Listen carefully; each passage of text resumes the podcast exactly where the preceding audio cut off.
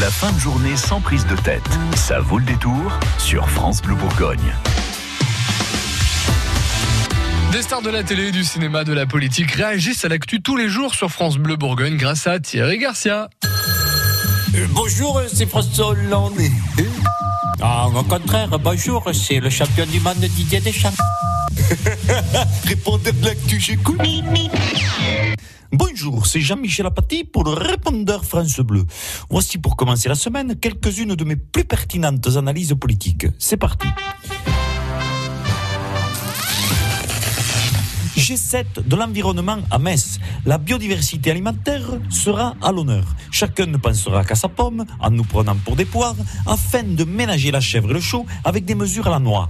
Et comme on nous racontera des salades pour ne pas nous dire que les carottes sont cuites, on pourra continuer à poireauter en rang d'oignons en attendant la fin des haricots municipal, Gaspard Ganzer a officialisé sa candidature à la mairie de Paris. Comme ses initiales sont GG, ça changera d'Anne Hidalgo, qui elle est plutôt QQ. Et enfin, et surtout, le Rassemblement national est passé devant la République en marche dans les sondages pour les élections européennes.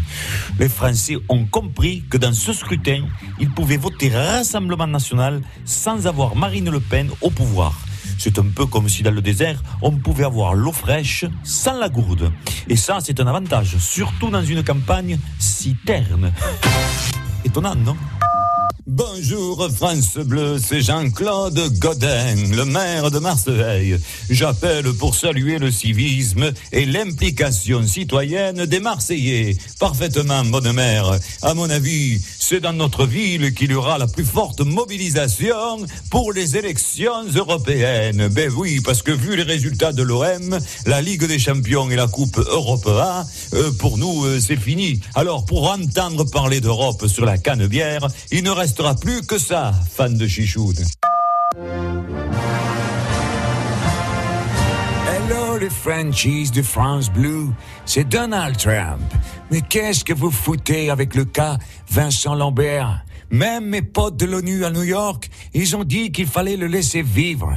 C'est vrai que nous, États-Unis, on est bien placés pour savoir qu'on peut vivre sans être branché sur son cerveau. Je pense même que si vous lui rajoutez une mèche de cheveux blonds en forme de balai de chiottes et que vous le maquillez en orange, il pourrait devenir président de la France. Au lieu de Vincent Lambert, on l'appellera Trump Junior. Et ce serait vraiment formidable.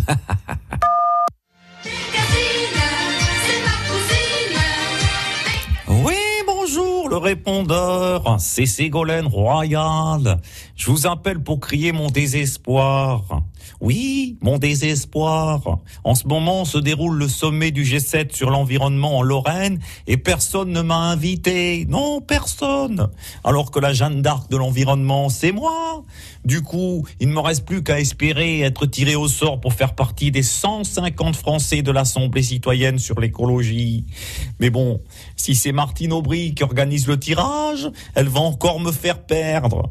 Mais quelle guigne Il m'arrive la même mésaventure qu'à la flèche de la cathédrale Notre-Dame de Paris. Je suis complètement cramé et personne ne veut me reconstruire à l'identique.